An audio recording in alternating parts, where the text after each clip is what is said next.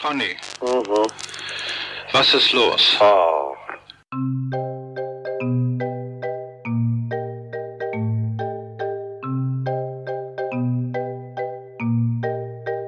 Der 25. April 1983 ist einer der wichtigsten, spannendsten, absurdesten und skurrilsten Tage der deutschen Pressegeschichte. Der Tag, an dem der Stern die Hitler-Tagebücher vorstellt. Nur kurze Zeit später stellt sich heraus, die Bücher sind Fälschungen und der Stern ist einem riesigen Betrug aufgesessen. Wie konnte das alles passieren? Was wusste der Reporter Gerd Heidemann? Wie konnte der Fälscher Konrad Kujau so lange damit durchkommen? Und wo sind die Millionen, die der Verlag für die Bücher gezahlt hat?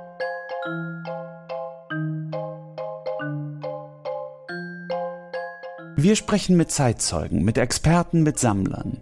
Wir haben die echten falschen Tagebücher wieder aus dem Tresor geholt und gelesen. Und wir hören exklusive Originalaufnahmen der Telefonate zwischen Gerd Heidemann und Konrad Kujau. Noch nie wurde dieser Fall mit so viel authentischem Material, mit solchen Dokumenten der Zeitgeschichte aufgerollt. Mein Name ist Malte Herwig und das ist Faking Hitler, die wahre Geschichte der gefälschten Hitler-Tagebücher.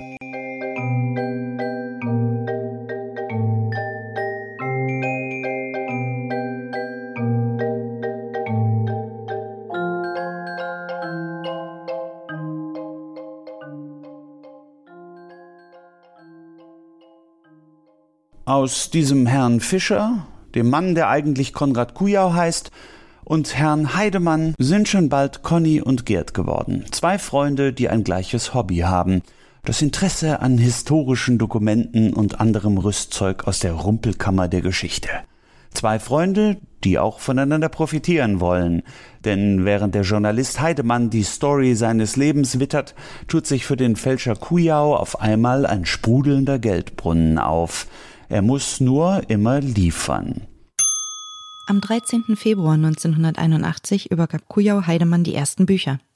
Zwei oder drei sollen es gewesen sein, exakt lässt sich das nicht mehr rekonstruieren. Und so lief das System des Fälschers. Zu Beginn kündigt Kujau 27 Bücher an, die es angeblich gibt.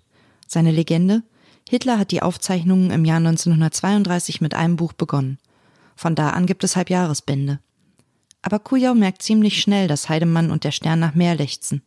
Und so fälscht er einfach weitere Bücher und behauptet, die seien gerade irgendwo aufgetaucht. Vierteljahresbände oder auch andere Schriften wie das Konzept für einen dritten Teil von Mein Kampf. So kommt Kujau am Ende auf insgesamt 62 Exemplare. Die Fälschungen aber sind aufwendig. Das Schreiben kostet Zeit. Kujau kann die ganzen Tagebücher nicht mal ebenso aus dem Ärmel schütteln. Da hilft es ungemein, dass er so gut trösten und vertrösten kann. Vor allem bei Starreporter Heidemann scheinen auf einmal alle Instinkte zu versagen. Er scheint seinem Lieferanten blind zu vertrauen. Und der wiederum ist auf seine Arbeit mächtig stolz. So stolz, dass er sich für seine frei erfundenen Textpassagen auch mal ein Lob abholen möchte. Zum Beispiel hier. Das ist alles da. Und ich habe gerade da. Warte mal, welche Jacke? 34 und äh, steht Rest 34. Ah, ja. Und 33 1 oder 2? 2. Das habe ich nämlich gerade gelesen. Weißt du, was ich gerade gelesen habe? Nee. Da, da hat der, das habe ich noch nie gewusst, dass die Eva Braun wollte zu Weihnachten einen Hund.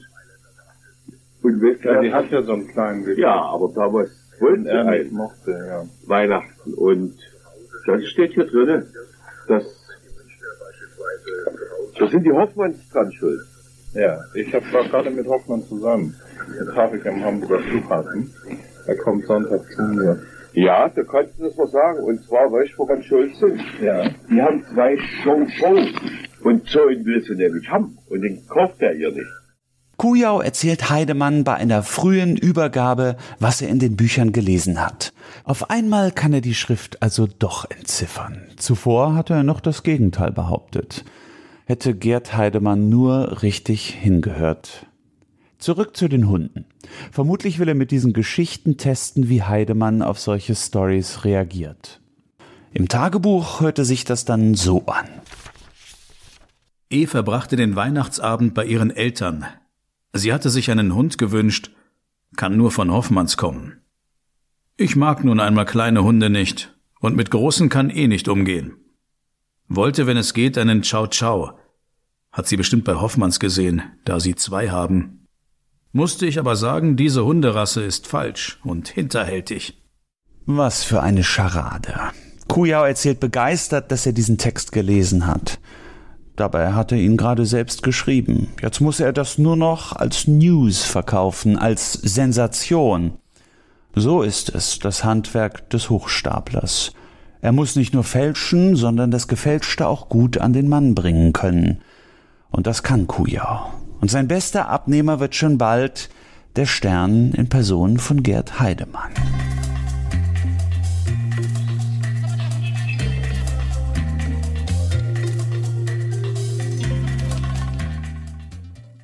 Wer war er eigentlich, dieser Konrad Kujau? Kujau ist 1938 in Löbau in der Oberlausitz im tiefsten Sachsen geboren, als drittes von später fünf Kindern. Sein Vater war Schuhmachermeister, seine Mutter war Hausfrau, und mit so vielen Kindern hatte sie alle Hände voll zu tun. Kujau sagt später in einem ARD-Interview im Oktober 1996, dass er eine wirklich schöne Kindheit hatte, trotz der Kriegswirren. Er war ein hübscher Junge mit Locken, die er sich irgendwann abschnitt, weil es ihm auf die Nerven ging, dass ihn die Erwachsenen immer tätschelten. Gegen Ende des Zweiten Weltkriegs musste die Bevölkerung Löbau verlassen. Vater Kujau war an der Front und galt als vermisst.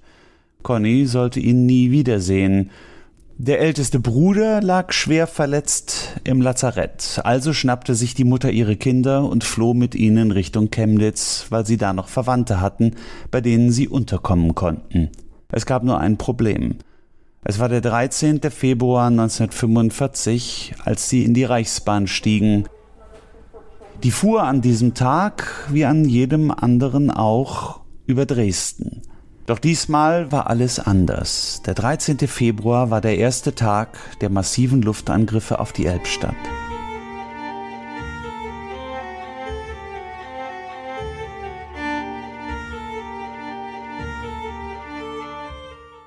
Was für ein Unglück im Unglück.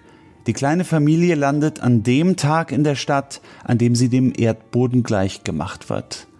Die Angriffe der Alliierten zerstören Dresden fast vollständig. Zehntausende Menschen verlieren ihr Leben und die Kujaus werden auseinandergerissen. Die Mutter kann mit einem Teil ihrer Kinder auf einen Friedhof fliehen, wo sie Deckung finden. Aber der kleine Conny, gerade sechs Jahre alt, landet woanders, in einem Heim, genannt Kinderheimat, wie Kujau sich später im Interview erinnern wird. Dorthin werden all die Kinder gebracht, die plötzlich auf sich gestellt sind, die allein und hilflos durch die Trümmer irren man hängt ihnen Schilder um mit Namen und Geburtsdatum. Diese Kinderheimat, erzählt Kujau, auch im Alter noch mit einer gewissen Begeisterung, war ein riesiges Schloss. Zumindest kam es ihm so vor. Dort fand er schnell Freunde, mit denen er den Tag verbrachte und allerlei erlebte. Aber schon hier ist fraglich, was von diesen Erlebnissen stimmt und was er sich einfach ausgedacht hat, weil es eine gute Geschichte war. So will er im Heim mal jemanden namens Kuddel kennengelernt haben, der, wie sich im Gespräch dann rausstellte, ein Neffe von Hitler sein sollte. Also der Sohn von Paula Hitler, die laut Kujau als Paula Wolf zu eben dieser Zeit in Dresden lebte. Kuddel habe geschwärmt, wie lecker das Teegebäck seines Onkels Adolf gewesen sei. Nun ja, Tatsächlich lebte Paula Hitler in Wien und überhaupt, die ganze Geschichte klingt sogar für Kujau-Verhältnisse ziemlich haarsträubend. Nach sechs Jahren im Heim kam Konrad zurück zu seiner Mutter und seinen Geschwistern. Nicht unüblich in den Nachkriegsjahren. Conny war nun als zweitältester Sohn einer Kriegswitwe in der Pflicht und musste helfen, wo es ging. Seine Mutter ging arbeiten, begann im Schichtdienst, arbeitete sich hoch von der Küchenhilfe zur Köchin, während er zu Hause seine jüngeren Geschwister versorgte und noch zur Schule ging. Und hier begann sie wohl, die Fälscherkarriere des Konrad Kujau. Schon in der Schule verkaufte Conny Autogramme bekannter DDR-Politiker an seine Mitschüler. Er hatte sie alle gefälscht und damit in der Schule schon gelernt, die Leute zahlen gern für Dinge, von denen sie glauben wollen, dass sie echt sind. Nach dem Abitur schrieb sich Kujau in der Kunstakademie Dresden ein. Doch schon nach einem Jahr machte er rüber nach West-Berlin und landete schließlich in Stuttgart, auch dort an der Kunstakademie. Kujau lernte bei Kunstmalern und Restauratoren und schmiss nach drei Jahren sein Studium, weil er es nicht mehr abwarten konnte, als Künstler zu arbeiten. Es war das Jahr 1961 und Konrad Kujau war frei.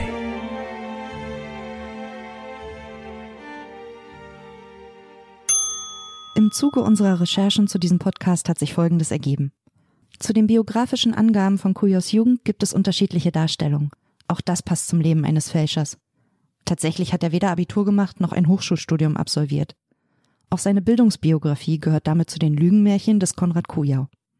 Das sagt jedenfalls Marc Oliver Boger.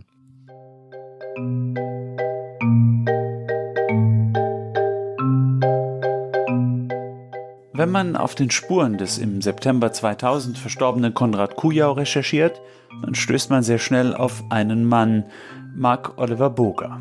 Der 42-Jährige hat im Dezember 2017 in Bietigheim-Bissingen, Kujaus letztem Wohnort, ein Museum über den Fälscher eröffnet, das Kujau-Kabinett. Und es gibt wohl kaum jemanden, der sich besser mit der Arbeit des Meisterfälschers auskennt als Boger. Er wird heute aus aller Welt um Rat gefragt, wenn es um die Verifizierung von Kujaus Kunst geht.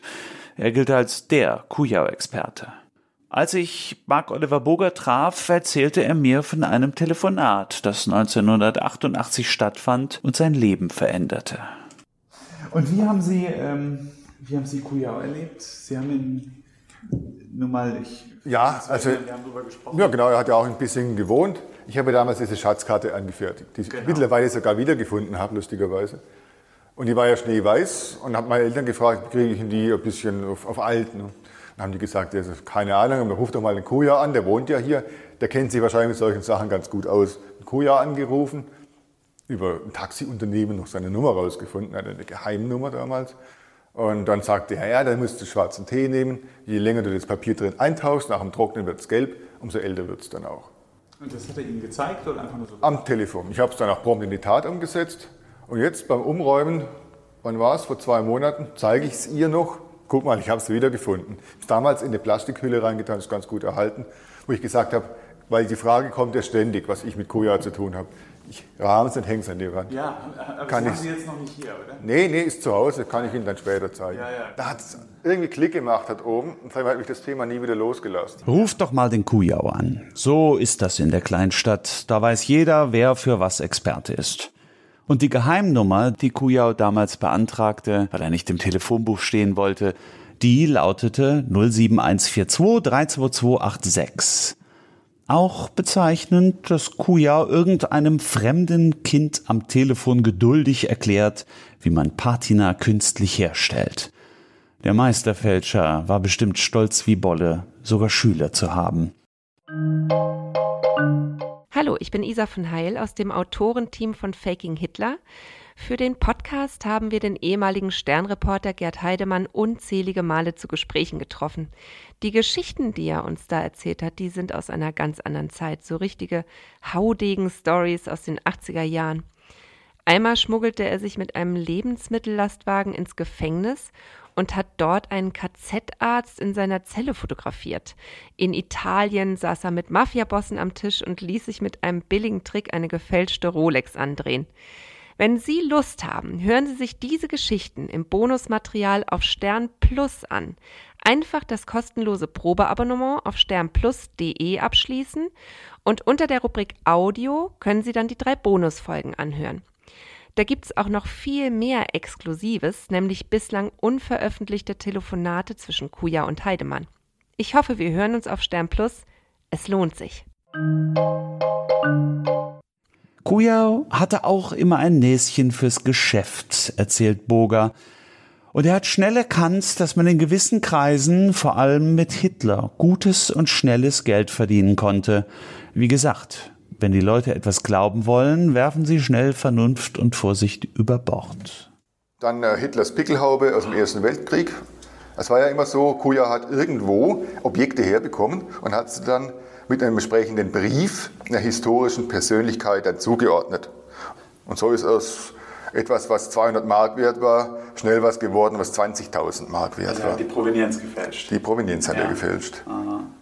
Burger zeigt mir außerdem drei Personalausweise. Alle von Hitler, klar. Äh, Kujau. Mit Wassertropfen auf echt gemacht, weil es im Führerbunker so feucht war. Wenn da nicht mal noch mehr im Umlauf sind. Möglicherweise ahnen die Besitzer mittlerweile sogar, dass sie einem echten Kujau aufgesessen sind und halten ihn deshalb unter Verschluss. Oder sie wissen, dass auch ein echter Kujau mittlerweile eine gewisse Wertsteigerung erlebt hat, was zu der bizarren Situation führt, dass es inzwischen auch gefälschte Fälschungen gibt. Das wird rege gehandelt auf eBay. Auf eBay, ja. Mhm. Und natürlich gibt es Leute, die malen die, wenn man ein Hobbymaler begabt ist, malen sie ein Bild, sagen wir mal ein Renoir, unterzeichnen dann noch mit äh, Kujau, weil ihren eigenen privaten Renoir könnten sie nie verkaufen. Aber wenn sie Kujau draufschreiben, dann hat es einen Marktwert schon. Und wie viele Fälscher sind das schätzungsweise? Sehr schwierig einzuschätzen. Ich nehme mal an, die kungeln untereinander. Es ist einer, der malt äh, gerne Zilles, der zeichnet lieber oder Aquarelle vom Hitler ein anderer äh, malt dann eh gerade so Renoir-Sachen und so weiter. Es gibt aber auch sehr viele China-Fälschungen, die ganz günstig in China eingekauft werden und in Deutschland dann eben nachsigniert werden mit dem betreffenden Künstler und natürlich mit Kujau. Und was äh, kriegt man dann für sowas auf eBay? Was muss man dafür zahlen? Einen dreistelligen Betrag. Mhm, also nicht so hoch, dass ein Staatsanwalt sagen würde, okay, es kommt zu einer Anklage, Dreistellige Beträge für gefälschte Kujaus. Echte Kujaus werden im Netz für Tausende von Euro gehandelt. Der Sternenhimmel von Van Gogh zum Beispiel im Sofortkauf für 18.500 Euro. Oder ist das auch eine gefälschte Fälschung? Man hört Kujaus schallendes Gelächter aus dem Grab. Das Schöne an dem Besuch im Kujau-Kabinett ist aber zu sehen, dass Boger jemand ist, der sich wirklich mit der Materie gut auskennt. Wenn er mir nicht erklären kann, wie Kuya die Tagebücher gefälscht hat, dann kann es wohl niemand. Es ist also der nachgestellte Fälscherschreibtisch von Kuya. Also die Sachen, die draufstehen, sind tatsächlich aus seinem Nachlass. Der Schreibtisch, äh, den haben wir dazu gekauft, um es einfach nicht auf den Boden zu stellen. Er hat ja immer Originalpapier benutzt aus der Zeit, die er gefälscht hat. Das hat er jetzt wahrscheinlich aus einem alten Buch rausgerissen, schon mit Stockflecken drauf, da musste er also nichts machen. Das war ja das, was ihm bei den Hitler-Tagebüchern zum Verhängnis wurde. Der Stern hat schon 1981 Schriftgutachten eingeholt. Die Gutachter waren sich alle einig, das ist die Schrift von Adolf Hitler.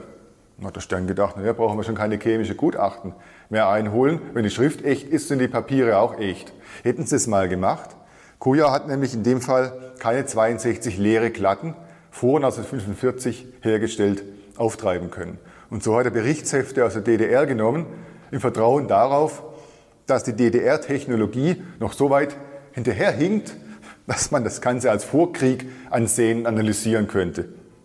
Und so kam es dann eben, dass Blankophore als Weißmacher im Papier war, Heftfäden mit Kunststoff gebunden, außenrum der Einband mit äh, Kunstleder eingebunden. Er hat lediglich noch mit dem Schleifpapier das Ganze ein bisschen auf alt getrimmt, hat äh, die Seiten vergilbt mit schwarzem Tee und die Tinte hat er sich angerührt in diesem Mixer hier aus schwarzer und blauer Pelikantinte, die in verschiedenen Mischungsverhältnissen daneben reingeschüttet hat. Und vorne ist ein Auslass, stand ein Glas drunter, konnte die Feder eintunken und gleich weiterschreiben. Da ist er also wieder, der Tee. Der gute alte schwarze Tee. Eine richtige Allzweckwaffe.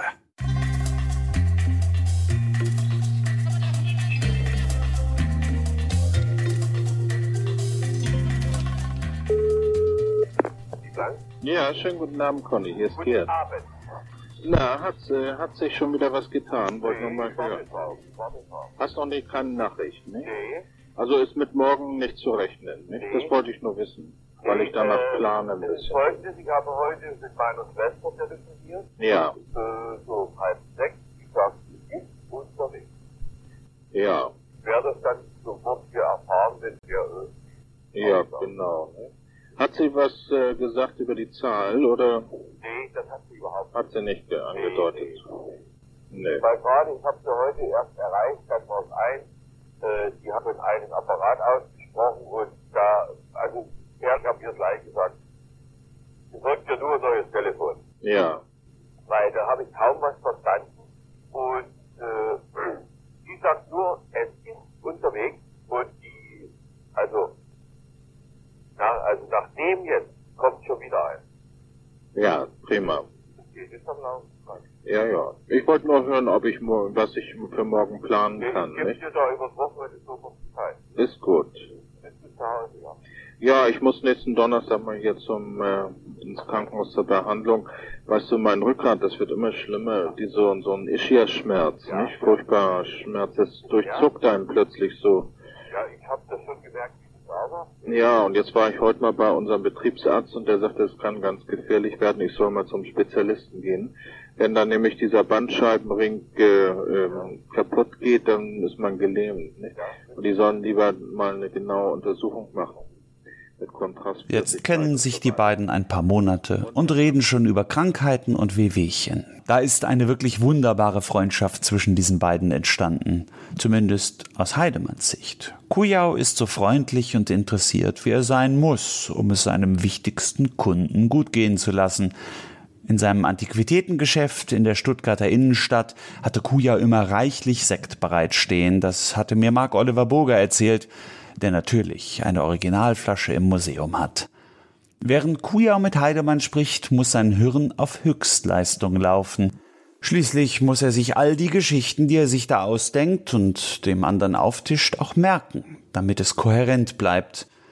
Es ist Ende Mai im Jahr 1981 und so soll es die nächsten zwei Jahre erstmal weitergehen. Kujau produziert an seinem Schreibtisch in Süddeutschland Tagebücher und erzählt Heidemann, wann wieder welche unterwegs sein sollen. Der Transportweg der Bücher funktioniert in Kujaus Version so. Hitlers Tagebücher lagern versteckt in der DDR. Sein Bruder, angeblich ein ranghoher Offizier der Nationalen Volksarmee der DDR, beschafft sie und lässt die Kladden in kleinen Päckchen verpackt durch einen Lkw-Fahrer namens Runge über die innerdeutsche Grenze schmuggeln. Ein hochgefährliches und höchst kompliziertes Unterfangen. Dauernd geht was schief.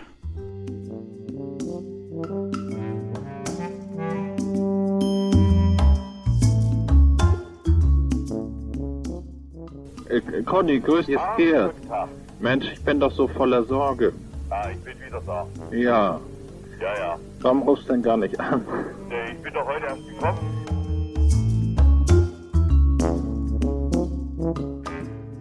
Nee, ich muss mal deine tröstende Stimme hören. Hier ist Gerd. Ja. Also gekommen ist noch nicht. nee. Aber bist du denn noch optimistisch? Ja, freilich. Das will ich ja nur hören. Ja. Nicht, dass das vielleicht alles schon zusammengebrochen ist.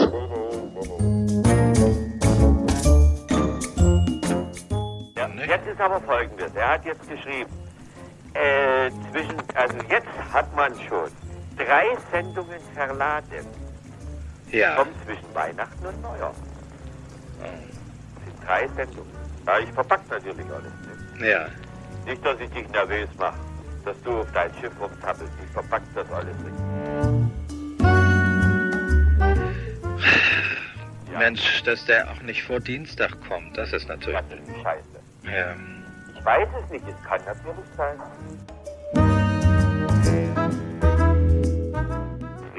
Äh, Es fehlt ja immer noch äh, äh, 39 ein Band. Ja, der Kriegsanfang, der, das Wichtigste. Was gibt's doch nicht. Doch. Ach, scheiße. Wir konnten nicht dran, das nicht zu machen. Wir haben zu viert waren wir da. Ja. Da war noch ein Fernfahrer, nichts zu machen, an das Ding ranzukommen. Die brauchen zum Entladen einen Gabelstapler, nicht? Ja. Und da ist ja nirgends einer vorhanden. Nee. Ich hätte sogar einen Hunderter ausgegeben, wenn die irgendwo da ist. Aber da ist nichts zu machen. Und wie machst du es nun? Ja, jetzt hat er gesagt, also gut, äh, jetzt habe ich ihm ein Briefkuvert dagelassen, ein doppeltes, gefüttertes mit allen Anschriften von mir hier. Ja. Ich wollte ja erst für dich eins da lassen, Ja. aber dann hätten Sie ja wieder gemerkt, dass das nicht zu mir geht. Nee, nee, das ist nicht so gut. Dann hat er ja meinen Namen. Er sagt morgen, sobald die es entladen haben, sobald die das angehoben haben, die Palette, Ja. dann schickt er sofort per Eilbote eingeschrieben. Direkt mit, die habe ich fertig gemacht, die Adresse. Ja. Nicht? Weil, da war ich ja seit heute Vormittag da unten. Ja. Meine Güte. Wie genau der Transport vonstatten gehen soll, erklärt Heidemann irgendwem, vermutlich Freunden, irgendwann im Mai 1981 und nimmt sich selbst dabei auf, wahrscheinlich um die Geschichte zu protokollieren. Die Story hat ihm natürlich Kujau aufgetischt. Sie ist in Heidemanns Nacherzählung aber viel detaillierter. Sein Glaube daran füllt sie einfach von selbst mit den Details auf, die er noch braucht, um sie noch interessanter zu machen. Mai 1981 nach Stuttgart geflogen, war um 12 da, bin mit Taxi zu ihm gefahren, sind wir essen gegangen. Da hat er mir also gesagt, es ist leider nur eins gekommen, das hat er heute früh aus Ulm geholt. Und zwar aus folgendem Grund, die beiden anderen sind im Anhänger drin und der Anhänger steht noch im Plauen. Und ähm, der Mann musste nämlich Gemüse, und zwar Gurken und so für die Funktionäre drüben. Deshalb konnte er nur mit dem einen, mit dem Laster fahren und musste den Anhänger noch stehen lassen, weil er ganz schnell mit dem Gemüse in die DDR zurück muss und dann koppelt er seinen Anhänger an mit den Klavieren und kommt anschließend drüber, ist am Wochenende wieder hier, so dass wir spätestens bis Montag haben, eventuell schon früher. Da sind die beiden anderen Bücher drin schon im Anhänger. Der steht nun da abgestellt. Im Blauen. Es ist auch komisch, dieser Mann das nun immer rüberbringt. Der weiß ja gar nicht, was er da bringt. Der, er glaubt, der denkt wohl, er wäre Ostagent hier und er bringt sich immer Material. Und äh, er hat nun alles andere drüben erkundet. Auf den Transitstrecken ist überhaupt nichts mehr zu machen, wie früher so schnell an der Gaststätte treffen, ne? Autobahn. Denn äh, überall haben sie die Osttelefone, DDR-Telefone gekappt an den Gaststätten, sodass Westbürger, die da mal schnell parken, nicht telefonieren können mit der DDR, sich nicht verabreden können. Und außerdem haben sie in, von der Straße entfernt, so in ein, zwei Kilometer Entfernung Wachtürme stehen und riesen Fernrohre jetzt und Kameras, so dass sie den ganzen Transitverkehr beobachten. Wenn du da einfach mal, mal parkst oder so, dann sind sie sofort zur Stelle. Und ähm, im- wenn äh, stärkerer Reiseverkehr ist, wie Osterverkehr und so weiter, werden Hundertschaften in den Wäldern abgesetzt und beobachten die Transitstrecke. Wegen der Fluchtversuche und was weiß ich. Ne? Also ist es gibt nur diesen einen Weg, den wir jetzt haben, anderen gibt es im Moment sowieso nicht mehr. Da kann man nur abwarten, dass das dann gut klappt. Ja, und das war ist immerhin der wichtigste Band, der erste Band hier, der von November 32 bis Juni 33 geht. Den Anschlussband habe ich ja schon. Damit habe hab ich jetzt die Jahre 33, 34, 37, 38 komplett. Wenn Heidemann zu diesem Zeitpunkt, wie er sagt, die Jahre 1933, 34, 37 und 38 komplett hat, dann bedeutet das, er hat nun vermutlich acht Tagebücher. Zur Erinnerung, pro Jahr hatte Kujau anfangs zwei Stück angekündigt. Am Ende sollen es 62 werden, die er dem Stern unterjubelt. Kujau produziert fleißig und sorgt für permanenten Nachschub. Das letzte Tagebuch, das Heidemann bekam, war das erste, datiert auf 1932. Dort las er dann diese Zeilen. Ich werde ab sofort meine politischen Unternehmungen und Gedanken in Notizen festhalten, um wie jeder Politiker diese der Nachwelt zu erhalten. Den 19. November 1932 Adolf Hitler. Dieser offizielle, dieser Beamtenton, so kann man sich Hitler gut vorstellen. Überhaupt, der Hitler, den Kujau in den Büchern sprechen ließ, der, den er verkaufte als Maler oder missverstandenen Künstler, der war ja so eine Art Cartoon-Führer. Die Parodie der Figur Hitler, die so stark überzeichnet war, dass sie wieder für authentisch gehalten werden konnte. Deswegen fielen auch die Sammler alle auf Kujau rein. Er schenkte ihnen eine Art Sehnsuchts-Hitler, der fast nichts mit den schlimmen Sachen zu tun hatte. abgespalten von dem Jahrhundertverbrecher, der verantwortlich für den Mord an sechs Millionen Juden und schuld am Zweiten Weltkrieg war, losgelöst von dem Nazi-Hitler, der Europa an den Abgrund geführt hat. Die Kundschaft verlangte nach einem starken Kerl, der gleichzeitig ein mächtiger Führer und ein sensibler Künstler war. Kuja konnte auch sehr gut malen. Also wir haben das jetzt auch so im Rahmen drin gelassen. Die ganzen Sachen. So hingen diese Dinge in den Sammlerzimmern. Wie Reliquien verehrt an der Wand. Also er hat eigentlich alles selber gemacht, so wie Kujau ja. ihn nachmacht. Hitler hat sich um alles gekümmert. Er hat alles machen ja. müssen, natürlich. Ja. Hat jeden äh, Presseartikel selbst geschrieben. Hitler, Hitler war die NSDAP, Hitler ja. war Hitler war der ganze Nationalsozialismus, ja, genau. hat die Sachen entworfen, er hat die Texte Alles entworfen, das Hakenkreuz entwickelt. Ein Mann Unternehmen. Alle andere waren nur äh, ja, Mitläufer. Beiwerk, Mitläufer. Ja, Göring, Goebbels, alles nur Mitläufer. kleinsten Nazis, alles nur Mitläufer. Ja, ja, bei der Identifizierung hätte man die wahrscheinlich als Mitläufer eingestuft, ne? Ja, ja, also laut genau. Kuja. Das ist ja sehr entlastend, also wie Kuja den Hitler präsentiert hat. Ja, ja, ja. Also. Möchte keinen sehen. Jeder nickt nur mit dem Kopf. Mir kommt es vor, ich bin der einzige denkende Mensch in der Runde um mich. Die Geschichte ist so unfassbar grotesk, dass man darüber eigentlich nur schmunzeln kann. Und doch ist es schon schlimm. Kujau verharmlost Hitler als Gutmenschen, der Eva jeden Wunsch erfüllt, damit die Sammler, die besessen sind vom Führer, ihre gesellschaftlich akzeptable Version Hitlers bekommen. Mag ein Betrug, wie Kujau ihn hier im großen Stil betrieb, juristisch verwerflich sein, moralisch abscheulich ist das alles längst schon. In einem Interview erklärte Kujau später seine Faszination für Hitler und Militarier damit, dass er im Osten aufgewachsen sei. Und da sei das eben kein Thema gewesen. Deswegen habe ihn das alles besonders interessiert, nachdem er in den Westen gekommen sei. Und deswegen habe er da auch keine Berührungsängste gehabt. Vielleicht war es so. Vielleicht hat er auch einfach ein Geschäftsfeld für sich entdeckt, in dem die Kundschaft einerseits permanent nach neuem Stoff lechzt, andererseits und aus verständlichen Gründen verschwiegen genug war, um sein Geschäftsmodell nicht zu gefährden. Am Ende meiner kleinen Privatführung durch das Kuja-Museum sagte Mark Oliver Boger zu mir, das sage ich ja gerne über den Spruch, jetzt haben wir die Schnauze voll vom Dritten Reich und kommen wieder ins Licht. Für den Moment hat er recht, aber wir sind noch lange nicht am Ende.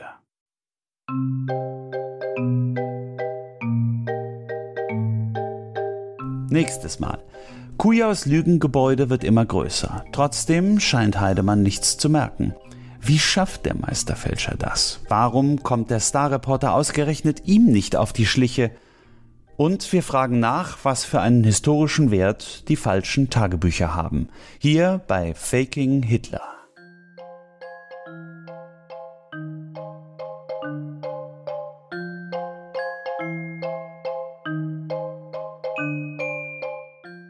Redaktion und Projektleitung Isa von Heil. Autor und Sprecher Malte Herwig. Drehbuch Nils Bokelberg. Produktion Maria Lorenz und Frieda Morische von Pool Artists. Fact-Checking Günter Garde. Faking Hitler ist ein Podcast des Stern.